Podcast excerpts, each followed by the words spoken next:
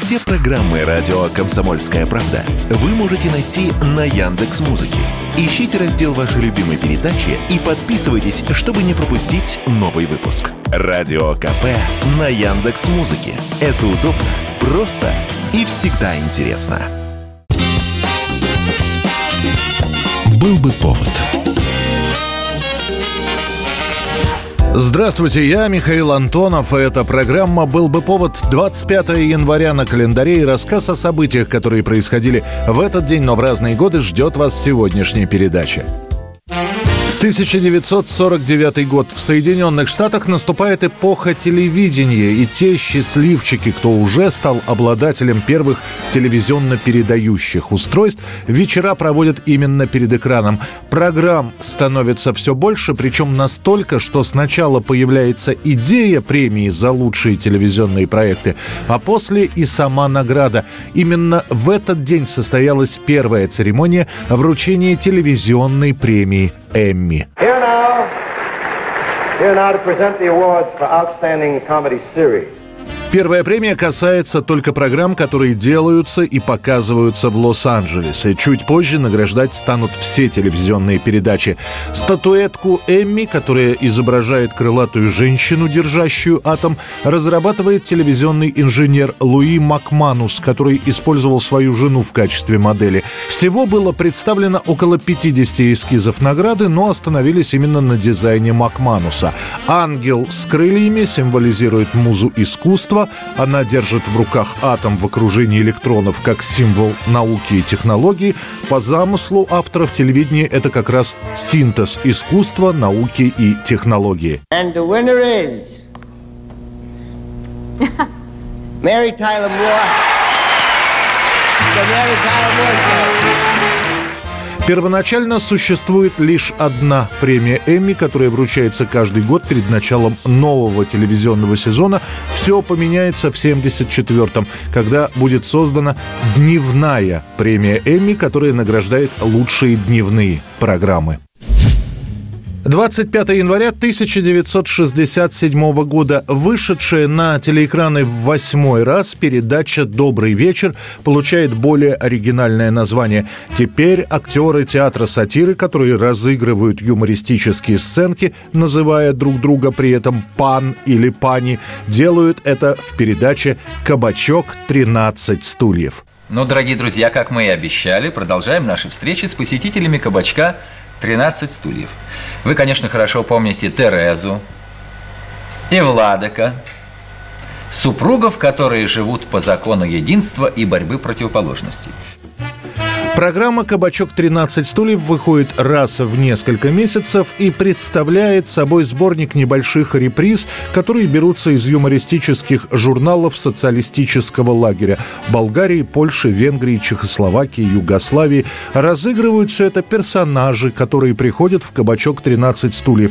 В Советском Союзе, где на конец 60-х было не так много телевизионных юмористических передач, «Кабачок» имеет оглушительный успех – Большинство актеров, которые присутствуют в программе, это артисты Московского театра сатиры, которые в одночасье становятся популярными на весь Советский Союз. Теперь Спартак Мишулин – это исключительно пан-директор, Ольга Аросева – пани Моника, Наталья Селезнева – пани Катарина, Зиновий Высоковский – пан Зюзя.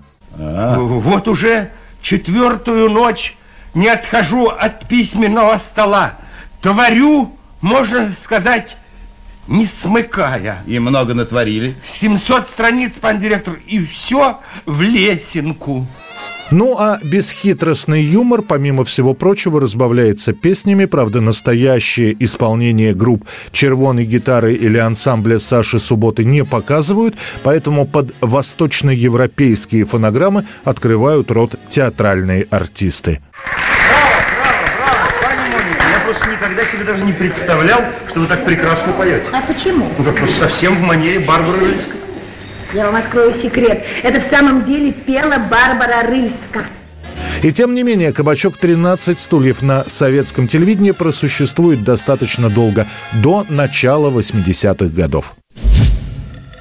1982 год со смерти главного кремлевского идеолога Михаила Суслова начинается череда похорон высших партийных руководителей Суслов, Баграмян, Пельша, Андропов, Устинов, Черненко. Память о верном сыне партии, непоколебимом ленинце Михаиле Андреевиче Суслове навсегда сохранится в наших сердцах. Суслов – второй человек в государстве, он же кремлевский кардинал.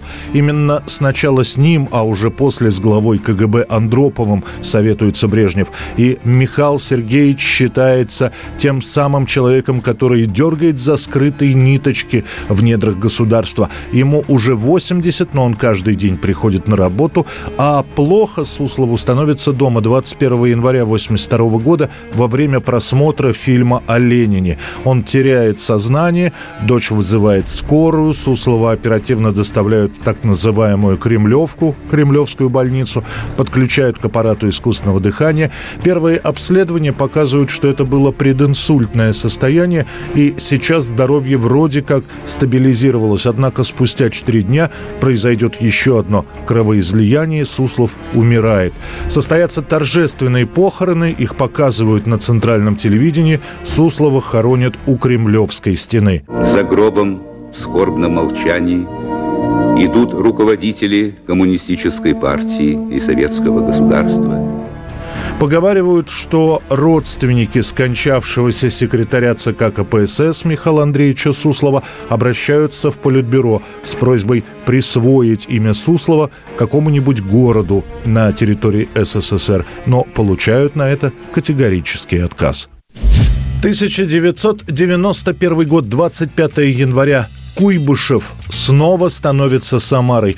Таким образом, 56 лет этот город был с именем Валериана Куйбышева, одного из ближайших сподвижников и соратников Сталина. Сам 46-летний Куйбышев умирает в своем рабочем кабинете прямо за столом. Официальная версия – закупорка тромбом одной из сердечных артерий. Отказало больное сердце – Куйбышев скончался.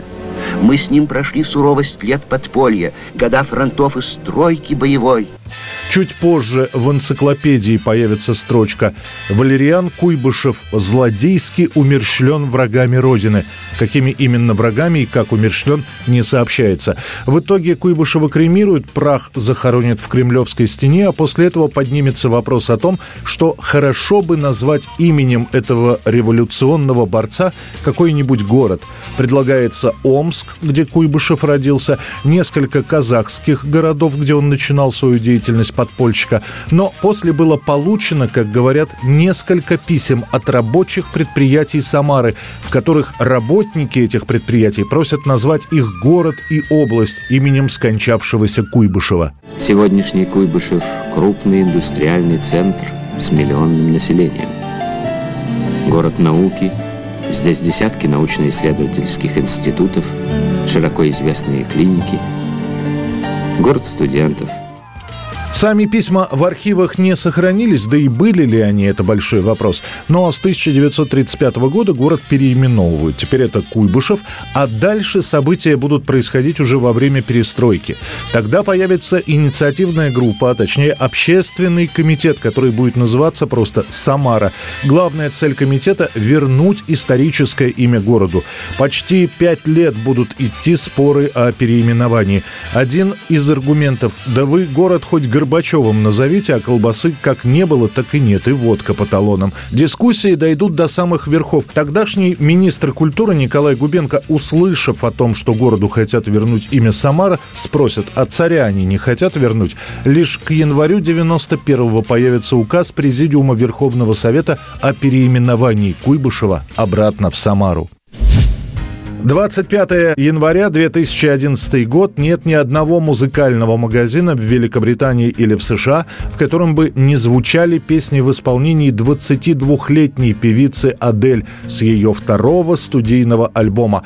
Газеты вовсю рассказывают историю создания пластинки, которая появляется после расставания Адели со своим молодым человеком.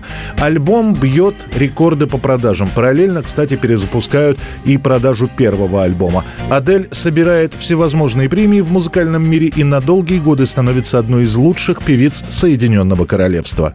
Это была программа «Был бы повод» и рассказ о событиях, которые происходили в этот день, 25 января, но в разные годы. Очередной выпуск завтра. В студии был Михаил Антонов. До встречи.